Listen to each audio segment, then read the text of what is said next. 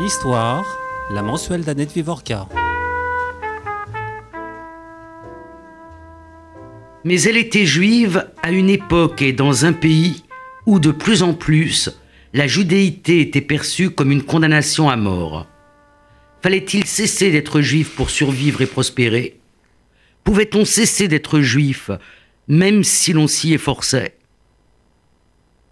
Autant de questions sur l'identité individuelle et collective qui préoccupaient les juifs sécularisés en Europe depuis plus d'un siècle la manière dont Nemirovski les aborda et leurs répercussions chez ses descendants et chez les juifs d'aujourd'hui forment le sujet de ce livre.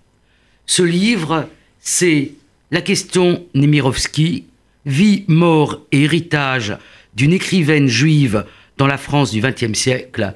Il a été écrit par notre invitée d'aujourd'hui, Suzanne Rubin Suleiman. Suzanne Rubin Suleiman et euh, professeur émérite de littérature française et de littérature comparée à l'université Harvard aux États-Unis. Elle, euh, elle est d'origine, enfin, elle a vécu son enfance euh, en Hongrie avant de quitter quasiment clandestinement ce pays qui est un pays communiste pour émigrer avec ses parents aux États-Unis. Et elle a derrière elle une œuvre considérable dont une petite partie seulement et traduit en français. Sa thèse, le roman à thèse ou l'autorité fictive, qui était consacré principalement à Paul Nizan, si j'ai bien compris. Et Pas seulement, mais aux écrivains engagés, disons, à droite comme à gauche. Euh, Retour, journal de Budapest, qui est un livre très personnel, qui est à la fois sur euh, sa mémoire de, du Budapest de son enfance, mais aussi un retour qu'elle fait dans le cadre de ses recherches finalement.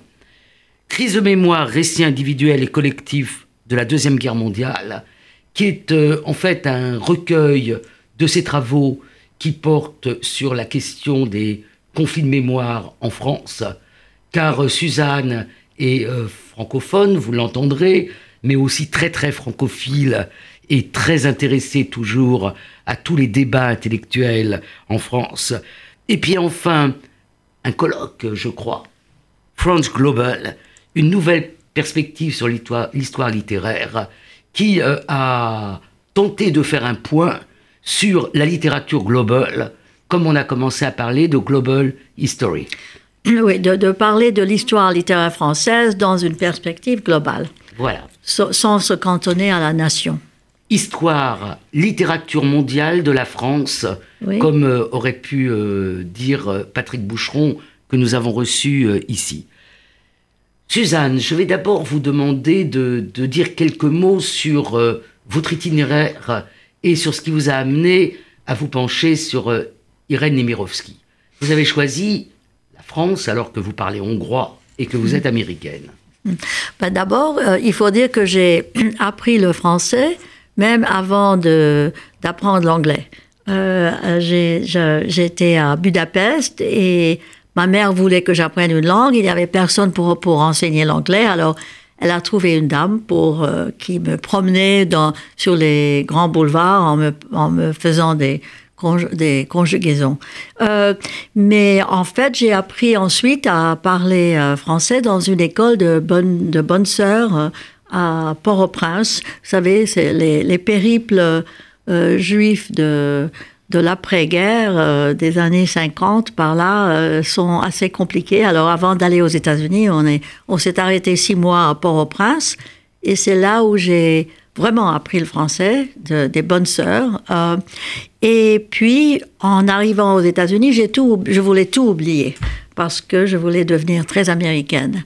Mais à l'université, j'ai quand même renoué avec mes sources, si on peut dire, euh, européennes et j'ai décidé de, de, me lancer dans les études françaises et c'est comme ça que je suis arrivée à la littérature française. Alors, comme je suis arrivée, comment est-ce que je suis arrivée à Nemirovski? C'est plus compliqué, mais disons que c'est en fait par sa fille, par Elisabeth Parce que euh, vous êtes euh, considérée, peut-être à tort, j'en sais rien, je vous pose la question, comme plutôt une théoricienne de la littérature et euh, comme quelqu'un qui s'est beaucoup intéressé aux avant-gardes.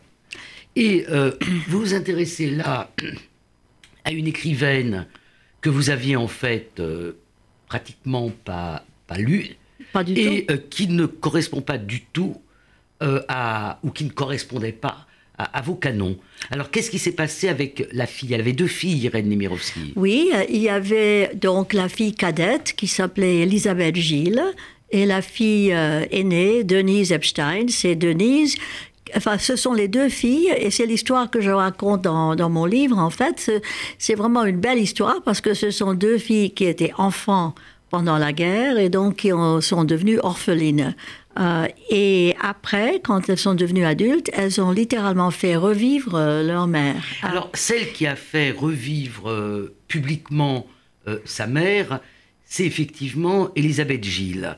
Donc Elisabeth Gilles, elle était Elle était éditrice, très très connue, très branchée, comme on dit, euh, dans les milieux euh, euh, de la de la de l'édition à Paris.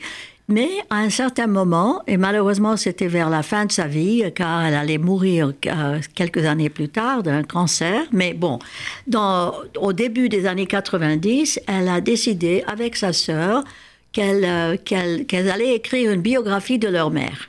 Alors, Et- mais c'est semble- Elisabeth qui l'a qui l'a fait. Voilà. en fait. Il me semble que vous n'avez pas lu ce livre en premier. Vous êtes intéressé à Elisabeth Gilles à partir, me semble-t-il, de son dernier livre. C'est vrai, c'est vrai. Et c'était quoi ce dernier livre? Ce dernier livre s'appelle Un paysage de cendres, qu'elle a publié littéralement. Enfin, le livre est sorti littéralement quand elle était sur son lit de mort. Et ce livre est un très beau roman qui est, dev- qui est en passe de devenir une sorte de, de classique de la littérature de la Shoah euh, euh, ou de la mémoire, euh, parce qu'il s'agit d'une petite fille orpheline dont les parents sont déportés et qui donc euh, euh, survit et essaye de traiter ce passé traumatique euh, d'avoir été une enfant cachée.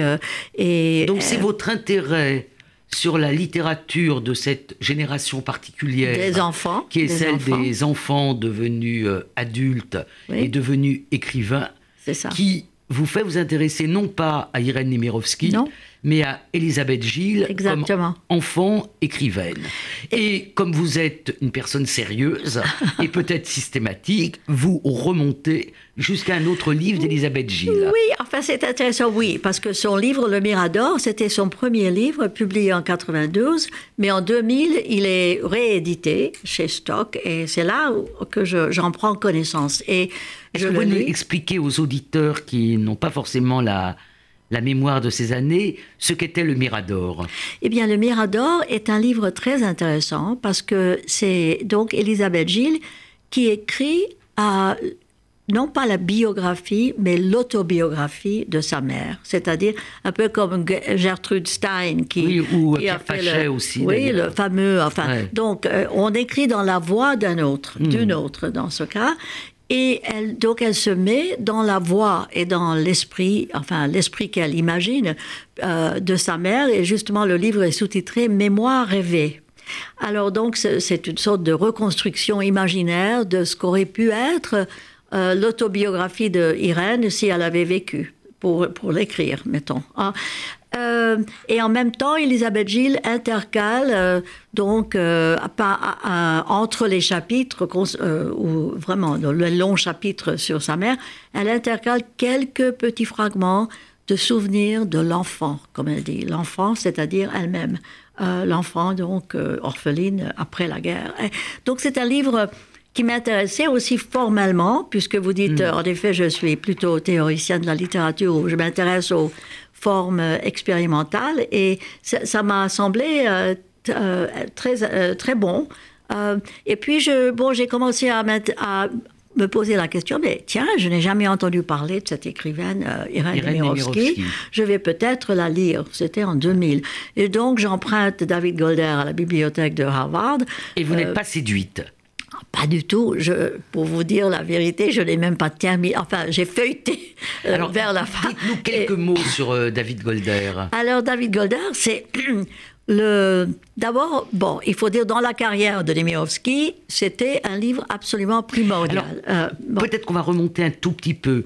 Euh, Irène Nemirovski, qui c'est? Donc, quand elle écrit David Golder, elle Ouais. est très jeune. hein. D'accord. Vous, vous nous dites quelques mots. Bon, Irène Nemirovski, c'est une euh, donc une jeune femme euh, très jeune euh, qui vient, qui qui qui habite au 16e arrondissement avec ses parents émigrés russes. Donc, elle fait partie De cette grande- énorme vague d'émigrés qui arrive en France entre 1919 et 1925 à peu près. Des gens très aisés. pas tous, évidemment, Non, pas tous. elle, mais famille. Oui, elle appartient donc à une famille juive. Euh, euh, elle est née à Kiev en 1903. Mais c'est une famille juive as- assez intéressante et particulière parce que son père, euh, Léon euh, venait d'une famille extrêmement pauvre du côté des environs d'Odessa. Et donc, lui, c'était vraiment le self-made man, le, le- celui qui, à force de, de, de- d'entreprendre des choses, euh, s'enrichit. Et sa, sa mère, par contre, appartenait à une famille juive un peu plus, disons, culturellement assimilée. Il parlait français. Le père, euh, la famille de- de- du père parlait yiddish. Mais chez la mère, déjà, on parlait français. On, Et russe. et russe, bien sûr, mais le père parlait russe aussi. Mais disons que ce sont deux mondes légèrement différents. Et, et donc, elle vit dans ses premières années cette espèce de conflit euh, familial entre deux types de juifs, si, si vous voulez, euh, euh, qu'elle montre souvent dans ses livres. Alors, dans David Donc, Golder, elle veut être écrivaine et elle choisit la langue française. Oui. Elle arrive en France, elle a quel âge à peu près? Ben, elle a 16 ans. Ils sont arrivés en, en 1919. Et d'ailleurs, évidemment, comme je, vous dis, sa mère avait des prétentions culturelles réelles. Euh, même avant la guerre, la première guerre, ils sont venus souvent en France, euh, euh, à Nice, à Cannes, etc. Et puis, elle avait une gouvernante française. Donc, euh, Irène parlait français depuis le début, depuis son enfance. hein. Et quand elle est arrivée en France, en effet, elle voulait écrire et elle avait déjà fait des, quelques enfin, poèmes, mais en russe. Ensuite, elle a commencé à écrire. Elle a publié des choses dès l'âge de 21 ans. Elle a publié des petites. euh, euh, des petits dialogues assez cocasses d'ailleurs dans une revue. Et elle a continué, elle a publié plusieurs choses dans une revue qui publiait des romans entiers ou des, des- des nouvelles très longues. Mais David Golder, c'est son premier vrai roman publié par un grand éditeur, Grasset, et cela la rend absolument célèbre.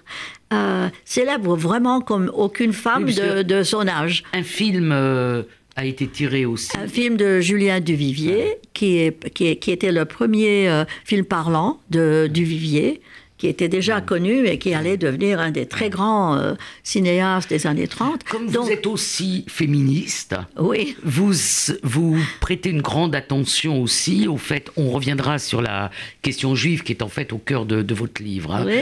Et euh, vous dites, vous écrivez que la célébrité qui fut celle de Nemirovski n'est atteinte par une femme que par Colette. absolument. Et elle est vraiment euh, très jeune, euh, très en cours, très célèbre, Absolument. très entourée, connaissant euh, tout le monde.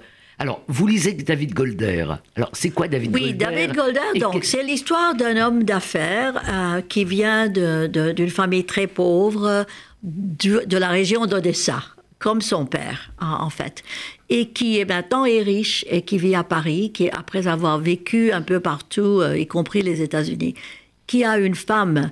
Gloria, mais Gloria ne s'appelait pas Gloria quand ils étaient dans le shtetl ou euh, dans leur enfance pauvre, elle s'appelait Rafke. Et Gloria, donc, habite à Biarritz avec leur fille. Euh, Gloria trompe euh, David Golder depuis des années avec un amant qu'elle a, qui n'est pas, euh, bon, un amant plus ou moins aristocratique. Et donc, c'est une famille, si vous voulez, malheureuse, sauf qu'il adore sa fille. Et Gloria, par contre, euh, euh, il ne l'aime pas. Et justement, comme je vous dis, quand ils ont des scènes de disputes familiales, c'est terrible, puisqu'elle lui jette, elle lui lance le Mais toi, pauvre juif de ghetto, euh, etc. Et lui, il dit Mais et toi alors, d'où viens-tu euh? Donc, c'est un couple vraiment extrêmement désuni. Mais David Golder a quelque chose d'assez d'une manière assez intéressante, il a quelque chose d'assez noble dans son caractère. Enfin, c'est un homme euh, dur, dur en affaires, euh, dur euh, dans sa vie. et la seule personne qu'il aime, c'est sa fille, Joy. Elle s'appelle Joy. Mais qu'il aime plus ou moins, mais elle est frivole. C'est une jeune fille des années 20. Et à la fin du livre, il, euh, il retourne en Union soviétique maintenant pour faire un grand deal, pour, pour conclure une affaire euh, énorme qui va enrichir sa fille. Mais il meurt. Donc c'est une, il meurt euh, sur la route du retour. Donc dans ce personnage que je trouve maintenant très intéressant, mais quand j'ai commencé à lire le livre... Vous avez eu la réaction que tout le monde, c'est-à-dire que vous avez eu le sentiment euh, qu'il y avait une forme d'antisémitisme dans la peinture non. non, non, ce n'est pas pour cette Parce raison. C'est ce qui a beaucoup été dit sur euh, David Golder. Bien sûr. si vous voulez, moi, je n'ai pas aimé le livre parce que euh, c'était d'une facture très classique des années 30, le réalisme absolument, comme elle disait, elle voulait faire, elle voulait faire son petit honoré, elle voulait faire du Balzac, hmm. et elle, est, elle était, elle est devenue une euh, écrivaine vraiment très intéressante parce qu'elle avait cette vision très dure des, gens. C'est-à-dire, et c'est pour cela d'ailleurs qu'on l'a, qu'on l'a louée dans la presse.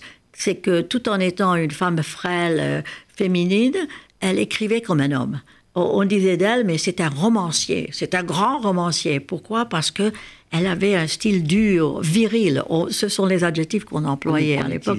Euh, elle a un style viril, et justement le premier mot de, du roman David Golder, c'est non dit Golder, et il est brutalement, il rejette euh, son, son associé dans une affaire et qui va se suicider après. Bon, mais en tout cas, donc c'est un homme très dur. Alors, Et elle-même, donc, excusez-moi, euh, je veux juste euh, conclure, c'est qu'elle-même avait une vision très désenchantée de, tous ces personnages pratiquement, y compris les personnages juifs. Bon, mais maintenant, bon, vous vouliez dire. Je, voulais, dire que après euh, avoir abandonné David Golder, découvert l'œuvre d'Elisabeth Gilles, vous avez un coup de foudre. Oui, c'était pour Suite française. Bon, alors, racontez-nous. Alors, Suite française, donc après la mort d'Elisabeth, euh, Suite française est publiée en 2004 par la fille aînée de Irène Demirovski, Denise Epstein, qui avait déjà ce manuscrit dans ses tiroirs depuis des années. Et elle fait publier le livre en 2004 et le livre devient une, une un best-seller international. Alors, Suzanne euh, Suleiman, euh, ce livre, vous l'appréciez particulièrement? Oui. oui. Pourquoi? Eh bien, parce que euh, à ce moment-là, quand je l'ai lu donc de, vers 2004, j'ai été frappée par une chose qui m'a semblé absolument étonnante et, et merveilleuse, c'est que Demirovski écrit un roman sur la première année de, l'occupation nazie de la France. Euh, elle écrit ce roman comme si c'était comme si elle était Tolstoï, c'est-à-dire comme si elle écrivait un roman historique. Et sa vision des choses est tellement juste.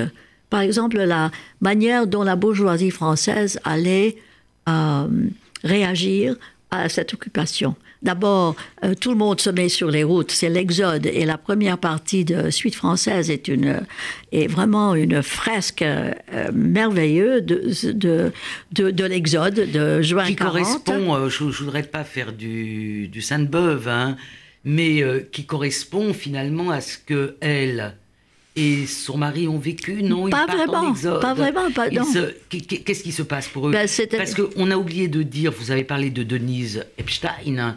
Euh, Epstein, c'est le nom de son mari, Michel, Michel, Epstein, qu'elle a épousé en 1926 euh, et qu'elle aimait. Qu'elle aimait. Deux, oui. Lui, non seulement il est juif, il appartient aussi à une famille euh, riche de banquiers juifs comme d'ailleurs le père de Irène est devenu aussi banquier.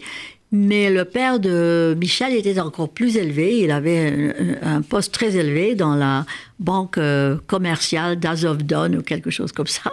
Euh, et ils sont venus à Paris. Et d'ailleurs, les parents de Michel étaient des juifs pratiquants. Irène et Michel se sont euh, mariés à, la synagogue euh, ce que les gens oublient lorsque on lance des accusations du type haine de soi juif, euh, juive, euh, euh, juive antisémite contre Demirovski, parce que elle, elle était quand même insérée dans un milieu où il y avait énormément de juifs de, tous les, de toutes les pratiques possibles. Alors, vous, vous m'amenez à, à ce qui est le cœur de votre livre. Oui. C'est-à-dire que vous avez fait un formidable travail de, de, de recherche, de recherche dans les manuscrits d'Irène Nemirovski qui sont conservés à, à l'abbaye d'Ardenne À euh, par l'IMEC, oui, c'est ça. hein, l'Insti- l'Institut de la mémoire de, de l'édition contemporaine. Euh, vous avez été sur les lieux, vous avez été notamment euh, à Ici, l'évêque. qui est ce, cette Village. bourgade, ce village qui se trouve au nord de la ligne de démarcation, c'est-à-dire en zone Occupée. occupée, et où Irène, euh, son mari et, Et euh, les les deux, deux filles. Elisabeth et Denise, vont se réfugier pen- pendant la guerre. Mais vous ne faites pas une biographie au sens propre du terme. Non, je vais puisque l'angle qui vous intéresse, c'est celui qui est marqué la question Nemirovski. Et la question Nemirovski pour vous, c'est la question de sa judéité et euh, de savoir si ceux qui pointent l'air un peu dégoûté pour son œuvre, la haine de soi, une aide de son soi juif, si cela avait raison.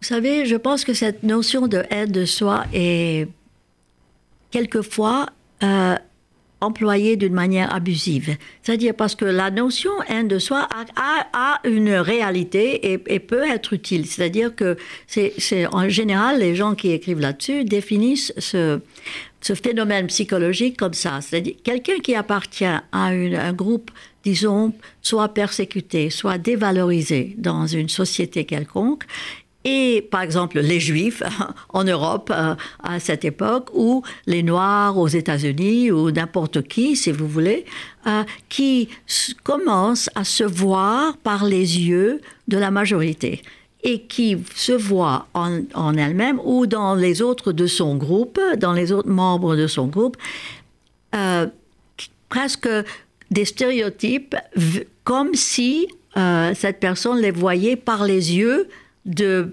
dans le cas des juifs, des antisémites. C'est-à-dire, je suis un juif ou une juive, je regarde un autre juif et je vois en lui quelque chose qui me fait broncher ou qui me, qui me fait même honte, disons, puisque tout d'un coup je vois, ah mais il correspond exactement à la vision des juifs qu'auraient les antisémites. Euh, et dans ce phénomène de rejet, ah non, non, non, je ne veux pas ressembler à cette personne. Euh, soit parce que euh, elle a, je ne sais pas moi, un, un- un nez juif, ou bien parce que cette personne est un typiquement juif, bruyant, euh, trop riche, machin, etc. Tout ce qui correspond au stéréotype hostile. Eh bien, non, non, non, je ne veux pas. Je ne veux Alors, pas. Ça, vous- c'est la haine de Voilà. soi. Mais, mais c'est- et ça, c'est un phénomène très intéressant et que Nemirovsky représente dans ses nouvelles et dans ses romans. C'est-à-dire, elle montre souvent des rencontres entre deux juifs. L'un est déjà assimilé, très bien habillé, euh, euh, riche, et il voit un autre qui soit est pauvre ou bien soit qui correspond à ce, à ce stéréotype trop bruyant, trop vulgaire et qui le rejette. C'est ce qu'ont dit les Israélites, comme on dit, c'est-à-dire les Juifs oui. français Oui, depuis quelques générations. Mais quand il- ils ont vu arriver euh, cette pauvres- émigration de, Même- disons, de Pologne pendant les années 20, quoi. Ah, les pauvres Juifs.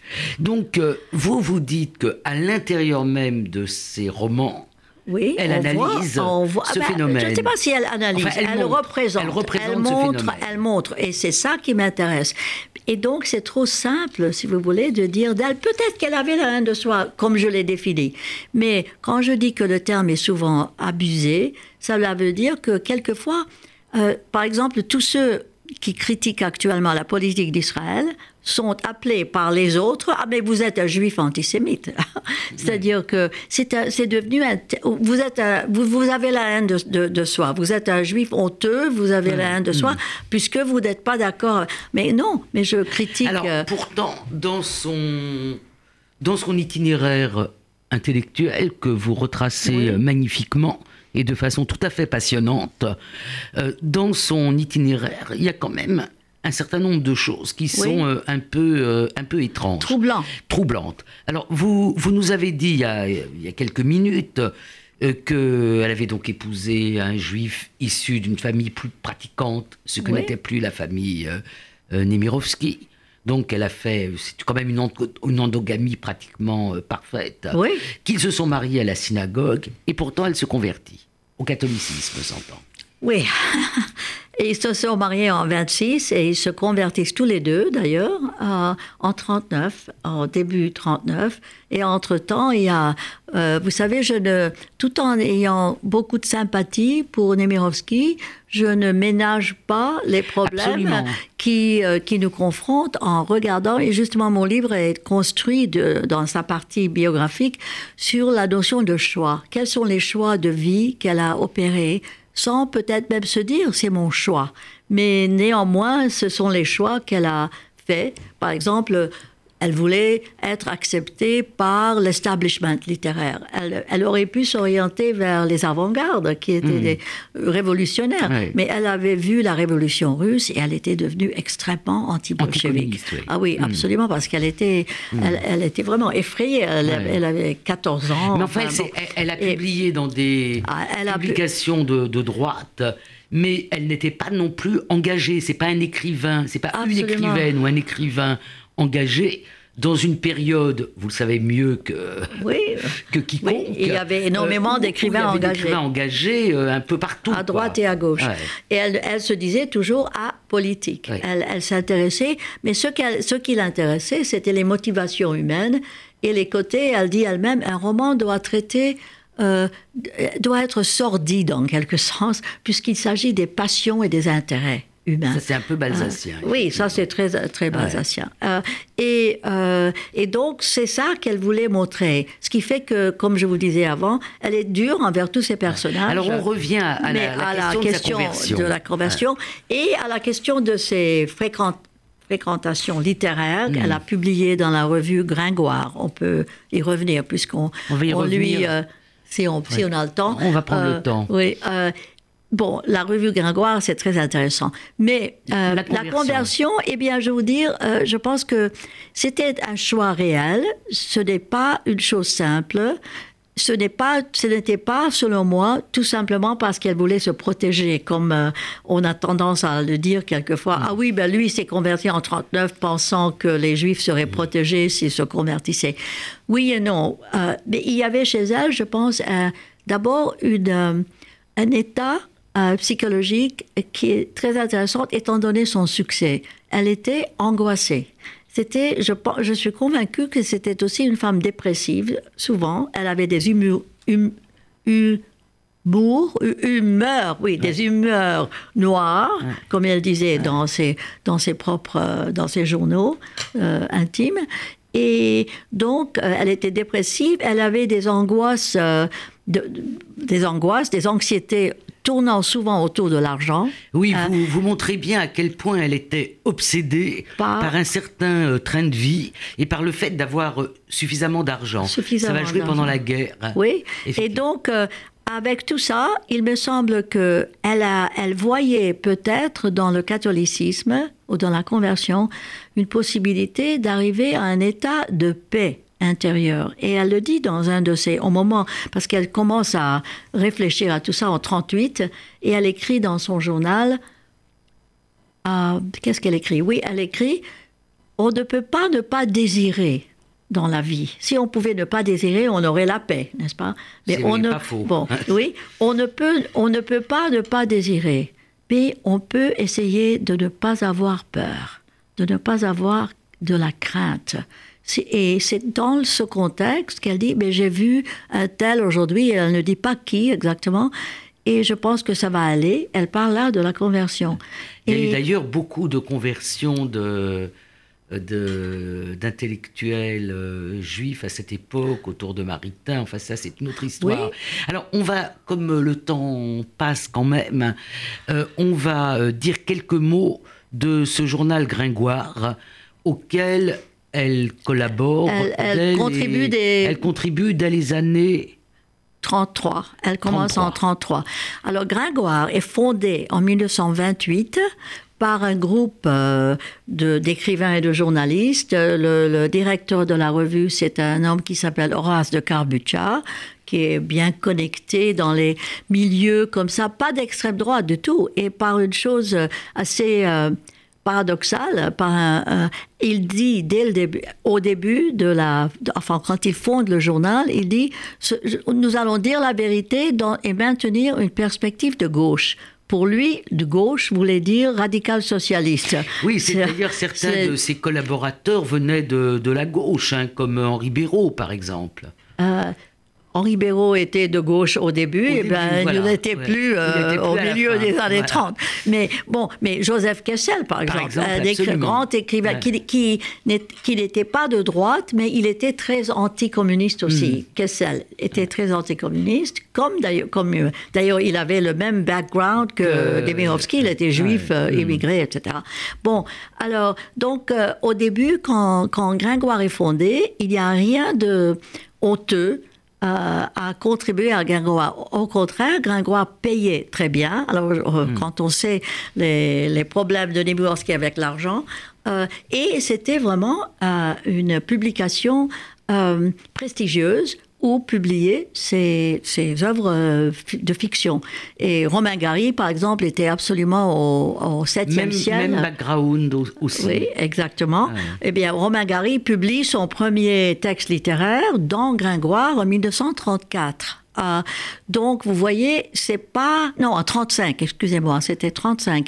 Mais déjà en 34, Gringoire fait un virage vers la xénophobie et l'antisémitisme. Parce que à partir du milieu des années 30, en France en général, il y a vraiment un tournant extrêmement euh, fort vers la xénophobie.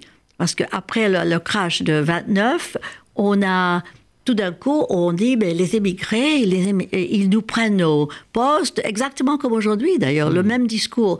Ah, ces gens, ces, étrangers qui arrivent en France et qui, et qui, euh, qui gâchent nos, nos, opportunités à nous. Euh, il y a trop de, de Heimatlos, trop d'apatrides en France. Euh, et souvent, on identifiait les étrangers aux juifs. Mais les Juifs constituaient à peu près 7% des étrangers en mmh. France. Il y avait beaucoup d'étrangers, de travailleurs étrangers qui arrivaient. Bon, mais il y avait une réelle xénophobie. Alors donc en 34, euh, Gringoire prend un tournant radical à droite et commence à écrire contre les étrangers et contre les juifs étrangers en particulier, parce que n'oublions pas, tout ça c'est tellement compliqué. Il y avait l'affaire Stavisky. Stavisky en 34, qui est un escroc, mais lui aussi, c'est un immigré juif de Russie, exactement comme, euh, enfin, il a le même background que Nemirovsky, il vient de Kiev même, il est né à Kiev comme elle. Donc Stavisky a après l'affaire Stavisky, Gringoire commence des diatribes contre les Juifs. Et c'est à ce moment-là, elle a, elle, elle a contribué son premier, sa première nouvelle en 33. Et elle continue. Donc en 33, il n'y avait rien de honteux à ça. Euh, on est obligé d'aller un petit peu rapidement. Oui. Euh, en fait, euh, dans, dans ce livre, qui est effectivement sur la question des choix, c'est-à-dire choix conscients, choix inconscients, mais choix quand même, jusqu'au moment où il n'y a plus de choix. Oui. vous discuter en quelque sorte avec Elisabeth Gilles, qui est euh, plutôt sévère pour certains des choix de, sa mère. Alors, j'aurais quand même très très rapidement que vous nous racontiez ce qui se passe pendant la guerre, le, plus synthétiquement possible pour le couple et les enfants. Ils sont réfugiés donc à Issy-l'Évêque. Ils n'ont pas vu l'exode parce qu'elle, elle, d'abord, elle s'est établie déjà ici avant l'exode. Euh, mais bon, justement, c'est un des miracles. Comment elle peut représenter des gens sur les routes quand elle n'a pas été là-bas? C'est le miracle de l'imagination mmh. euh, euh, artistique. donc ils sont tous les deux là. Les enfants sont là déjà depuis le début de la guerre. Ils sont là jusqu'à en 42 lorsque Irène est déportée. Et leur leur euh, statut dans ce village est très intéressant puisque d'une part, euh, Denise a sa première communion là-bas Euh, donc, ils sont catholiques, si vous voulez. Mais d'autre part, à partir de juin 1942, donc un mois avant la déportation d'Irène, elle porte l'étoile jaune.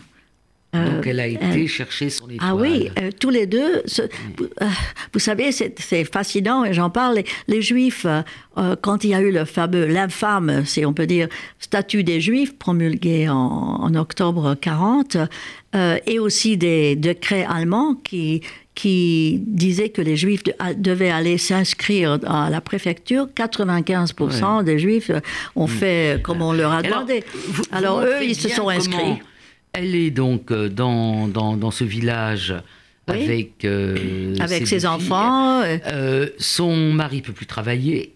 Elle-même n'a plus le droit de publier dans les journaux à cause de, ces, cause du statut, des, juifs. Et à ce moment, et elle a, vous dites que c'est une personne angoissée. Là, elle est dans une angoisse terrible. Terrible. Dans son journal, on, voit qu'elle elle, elle, se sent acculée littéralement acculée, le dos au mur. Hein. Hmm. Et bon, on peut se demander, mais pourquoi n'êtes-vous pas allé vous cacher quelque part? Mais non, mais parce qu'elle avait ce désir d'être en contact avec son éditeur. Elle avait une sorte de... Dites-nous deux mots sur l'éditeur. L'éditeur Albert Michel. alors Albert Michel, qui il y avait vraiment un monsieur Albert Michel qu'elle a connu et qui, qui, était son éditeur depuis euh, le début des années 30, euh, un peu après David mm. Golder, oui, qui était grassé. Et donc cet éditeur qui était à Paris, c'était maintenant euh, Robert Espénard, le gendre d'Albert Michel, avec qui elle correspondait, et avec le directeur littéraire André Sabatier, qui étaient tous les deux des hommes extraordinaires, dans ce sens qu'ils la soutenaient et qu'ils étaient vraiment... Euh, euh, ils, étaient très, très euh, positifs envers elle et ils essayaient de faire ce qu'ils pouvaient, mais ils ne pouvaient pas grand-chose. ils ont quand même euh, réussi à lui donner de l'argent, oui. à, continuer à lui donner. Elle était, euh, comme on dit, mensualisée. Hein, elle recevait. Oui, oui, 3 000 francs, 3 000 francs par mois. Voilà. Il a continué à la salarier, y compris quand il ne pouvait pas la publier ou republier ses, livres. Et il a même participé à une sorte de, de quel est le mot, de, de, de, de, pièce de théâtre, puisqu'elle avait, vous savez, on ne pouvait pas payer les auteurs hmm. juifs. C'était donc, euh, il fallait trouver un moyen de la payer sans la payer, enfin sans le mettre à son nom. Alors, il y avait une femme qui, qui euh, travaillait pour cette famille, Julie Dumont, et c'est Julie qui recevait les chèques de Robert Espinard et qui correspondait avec lui. Alors, et c'est euh, Julie qui a, sauvé, ah, qui a sauvé les deux filles. Les deux filles et qui aussi a sauvé les manuscrits. Oui, la fameuse valise. Alors racontez-nous quelque chose de la valise. bon, euh, il y, a, y, a, la légende de la valise qui est une légende en un sens, mais, mais qui a euh, un grand, une grande part de vérité. Elle est acculée. Elle est acculée. Oui. Alors, euh, Elisabeth Gilles dit qu'elle manque de lucidité. Elle n'est pas aussi peu lucide que l'a cru euh, Elisabeth Gilles. Et elle se rend bien compte qu'elle est en danger, que les filles sont en danger, et que euh, Annie Kriegel disait les enfants de papier, et que ces enfants de papier, c'est-à-dire ces manuscrits, sont aussi en danger. Donc qu'est-ce qu'elle fait pour toutes ces choses-là? Bah, D'abord, elle donne la plupart de ces manuscrits à son, à son éditeur André Sabatier, qui vient la voir en avril 1942, à ici. Il fait le voyage assez compliqué de Paris à ici il, prend les manuscrits qu'elle lui donne de David Golder et beaucoup d'autres hmm. choses, et qui maintenant constituent le plus gros des archives de Mirovski. Donc c'est magnifique. Euh, donc, euh, il, les, il, les, ramène à Paris, mais pas suite française, ni les choses sur lesquelles elle travaille à ce moment-là. Euh, elle sait qu'elle est en danger. Qu'est-ce qu'elle fait? Elle essaye tout simplement de, de, par exemple, elle va chez le notaire avec son mari et il, il nomme Julie Dumont comme la gardienne, enfin la gardienne légale mm. des deux filles. Il, donc, on peut se dire, elle n'essaye pas de se sauver dans ce sens, elle essaye de constituer une pécule pour ses enfants. Et elle se dit, euh, quoi qu'il arrive, euh, voilà, euh, je vais essayer de, de bah, sauvegarder, ça. Ses Mais elle n'essaye pas de se sauvegarder. Et sauvegarder son œuvre. Exactement. Ouais. Et à un Alors, moment, donc c'est vraiment tragique. Elle écrit à Sabatier en juillet, euh, euh, le 13, je pense, non, le 10 juillet euh, 1942, quelques jours avant son arrestation. Elle lui écrit euh, Vous savez, j'écris beaucoup ces jours-ci. Ce seront sans doute des œuvres posthumes, mais cela fait passer le temps. Donc elle s'attend, elle s'attend à être euh, emmenée. Et elle est emmenée le 13 juillet euh, 42. Elle est Et emmenée à mois- Pithiviers. voilà. Et trois jours plus après, tard, non, euh, Non. et trois mois après, c'est Michel. C'est Michel, Donc, euh, son mari. oui, donc Et les deux filles sont. Les deux filles sont amenées à Bordeaux euh, par Julie Dumont, car elle avait de la famille là-bas, et elles sont sauvées comme enfants cachés pendant la guerre. C'est vraiment l'histoire classique des enfants Alors, cachés. la- la valise, on a beaucoup euh, brodé autour de cette valise. On a dit, voilà, un jour, euh, Denise Epstein, en 2000, Ouvre. ouvre la valise et dit Oh, Ce livre est admirable. Par le biais de Myriam Anisimov, ce livre aboutit euh, chez De Noël. Euh, et Olivier Rubinstein publie ce livre. En fait, comme toujours, les histoires sont moins euh, belles que ça. Elles sont plus euh, banales. Enfin, je trouve qu'elle est belle. Elle est belle quand elle, même, elle est belle, voilà. mais un peu plus compliquée. Voilà. Un peu plus Alors, est-ce que vous pouvez, on n'a plus beaucoup de temps, est-ce que vous pouvez nous la simplifier un peu? Oui, bon, la, la valise, en effet, la valise, et c'est ça intéressant, est gardée par Julie Dumont jusqu'à sa mort. C'est-à-dire que, et au moment de sa mort, Denise Epstein a déjà euh, 28 Elle meurt ans. en quelle année, Julie Dumont, à peu Euh, près? Elle meurt en 55. 55. Donc- vous, vous tracez un portrait d'elle qui est euh, contrasté. Il me semble que vous n'avez pas que de la sympathie d'après ce que vous avez Dumont. vu pour Julie Dumont. Ben, ce n'est pas ça, mais c'est que j'ai constaté, comme d'autres, euh, comme les enfants de Denise aussi, que Denise n'avait pas énormément de gratitude, enfin, n'avait Oui, pas d'amour pour cette Pour femme. cette femme. Au contraire de sa nounou, elle avait une mm. nounou qu'elle adorait et Mm. qui, avec qui elle est restée en contact jusqu'à. Bon. Et avec l'enfant de sa nounou, etc., Cécile Michaud. Bon. Mais Julie Dumont, quand on, l'a, quand on questionnait Denise Epstein, que j'ai rencontrée plusieurs fois, et je dis, mais qu'est-ce qu'il y a Alors, dit, oui, oui, oui, Julie Dumont nous a sauvés. Ça, c'est bien. Je suis, j'ai de la gratitude pour ça. Je suis reconnaissante. Mais elle a fait des choses que, que pas bien. Mais quoi, quoi, racontez-nous. Et elle ne voulait jamais aller plus loin, sauf de, de, de suggérer que Julie Dumont avait fait quelque chose qu'elle n'aimait pas du tout, qui était peut-être même malhonnête. Et justement, je me demande si ce n'est pas justement cette histoire de valise, parce que Julie Dumont a gardé la valise jusqu'à... C'est après sa mort que cette valise est entrée dans la possession de, de Denise. Et dans cette valise, à part le fameux cahier contenant Suite française, qui existe bel et bien, et dont on voit le manuscrit euh, qui se trouve à l'IMEC euh, et que j'ai vu de mes yeux. Euh, et voilà, alors donc il y a ça. Mais à part ça, il y avait aussi un autre roman, Les Feux de l'automne, qui sont publiés presque tout de suite par Albin Michel en 57 et qui ne sont absolument pas lus. C'est-à-dire en 57, ce livre paraît, personne ne s'y intéresse. C'est, c'est pas un Alors, vous suggérez que euh, cette espèce de retard à publier Suite française qui est dû à, au fait que le roman n'est pas tout à fait achevé.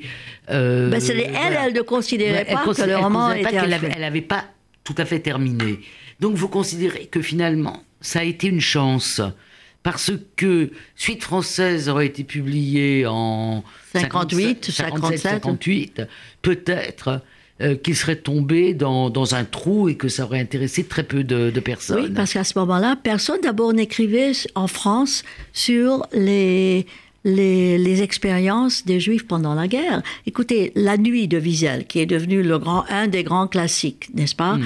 Euh, Bon, 58, il est publié en 58 en France, en, en 60 en Amérique. euh, et donc, ça prend euh, du temps pour Oui. être connu. Euh, Primo Levi, grand, grand écrivain. Oui, il est traduit euh, en France est- après le procès Eichmann oui, en et, 61. et il écrit son livre en 46, il le, le Ouais. publie, personne ne connaît ce Ouais, livre, ouais. c'est seulement après qu'il est republié en, vers ouais. 58. Donc en 57, si on avait publié Suite française, euh, euh, je- il me semble que les gens ne s'intéressaient pas beaucoup. C'était le, la période du refoulement, comme on dit, euh, comme dit euh, Henri Rousseau, l'historien Henri Rousseau, à, à propos de, de la période de l'après-guerre Mm. où Vichy n'était pas tellement euh, discuté Mm. et les gens ne voulaient pas tellement parler de, du passé sous Vichy. Mm. Certainement pas de- du sort des Juifs sous Vichy. Alors donc. Euh, évidemment, euh, dans Suite française, on ne parle pas non plus euh, de, du sort des Juifs. Il s'agit du sort des Français Alors, vous pendant la guerre. que le fait de... Parce que ça a été un- aussi un argument Oui, de, oui. De ceux qui ceux qui- accusent- qui accusent, euh, Oui. Irène Nemirovsky d'avoir eu une, la haine de- d'elle-même. Oui, Or, la haine vous des montrez Juifs. que le fait de ne pas parler des Juifs n'est pas quelque chose de- d'extravagant pour un roman comme celui-là. Ben, écoutez, ce roman couvre la première année. Enfin, le, le roman part de la, littéralement de juin 40 à juin 41, lorsque, les, les- le- lorsque Hitler euh, euh, déclare la guerre à, à- enfin, lorsque Hitler, Hitler euh, envahit le- l'URSS. Bon, à ce moment-là, entre 40 et 41, il était possible de ne pas être complètement axé sur, le, sur euh, la représentation des Juifs. Euh, J'en parle beaucoup dans le livre, je ne peux pas résumer ma pensée d'une manière très claire, mais disons que Nemirovsky, Et peut-être... ne- aussi que euh, ici l'évêque euh, n'a pas été un village où les Juifs euh, ont été nombreux. C'était la Elle seule était, famille euh, juive Absolument. qui en plus pratiquait Oui. le, le catholicisme. Oui. Pour euh, Denise, et bon, Elisabeth était petite, Oui. mais pour Denise, ça semblait naturel. Elle a Oui. été élevée Oui. dans le- la religion euh, catholique, tout en s'appelant Epstein. Oui, absolument. Mais euh, je, je dirais une chose, c'est que dans mon livre, je suggère que finalement, seul- il y a quand même une présence juive dans Suite française, qui est le narrateur, qui non nommé, non, Qui- non. dit, mais qui voit les choses de cette façon complètement désabusée, qui est celle de Nemirovsky. Alors je pense que nos auditeurs auront compris à quel point ce livre est intéressant, euh, à quel point Suzanne Suleiman n'a pas fui la complexité, euh, comment elle a gardé à la fois l'empathie, parce qu'on ne peut pas écrire sans empathie, mais aussi la distance euh, nécessaire. C'est pas une apologie euh, d'Irène Nemirovsky, c'est une euh, découverte ou une redécouverte d'un itinéraire singulier d'une femme, écrivaine, émigrée, voulant absolument être française et euh, qui euh, voit sa vie euh, tranchée par, par l'histoire Par le désastre de par le l'histoire. désastre de l'histoire. Alors, je vous conseille bien évidemment, parce que sinon je n'aurais pas invité, de lire le livre de Suzanne Rubin Suleiman, La question Nemirovsky, Vie, mort et héritage d'une écrivaine juive dans la France du XXe siècle. C'est publié euh, chez Albin Michel grâce à Hélène Monsacré, excellente éditrice, et c'est aussi un hommage à la famille Esménard Oui. et à Sabatier, qui ont non seulement aidé euh, les Nemirovsky, mais qui en plus ont en quelque sorte pensionné les filles euh, jusqu'à leur euh, Majorité. Et euh, c'est, on a beaucoup parlé de l'édition pendant la collaboration. Euh, il est réconfortant de voir un éditeur qui s'est conduit de façon aussi euh, Honorable. honorable. Absolument. Merci Suzanne Suleiman. Merci à vous, chère Annette. Histoire, la mensuelle d'Annette Vivorca.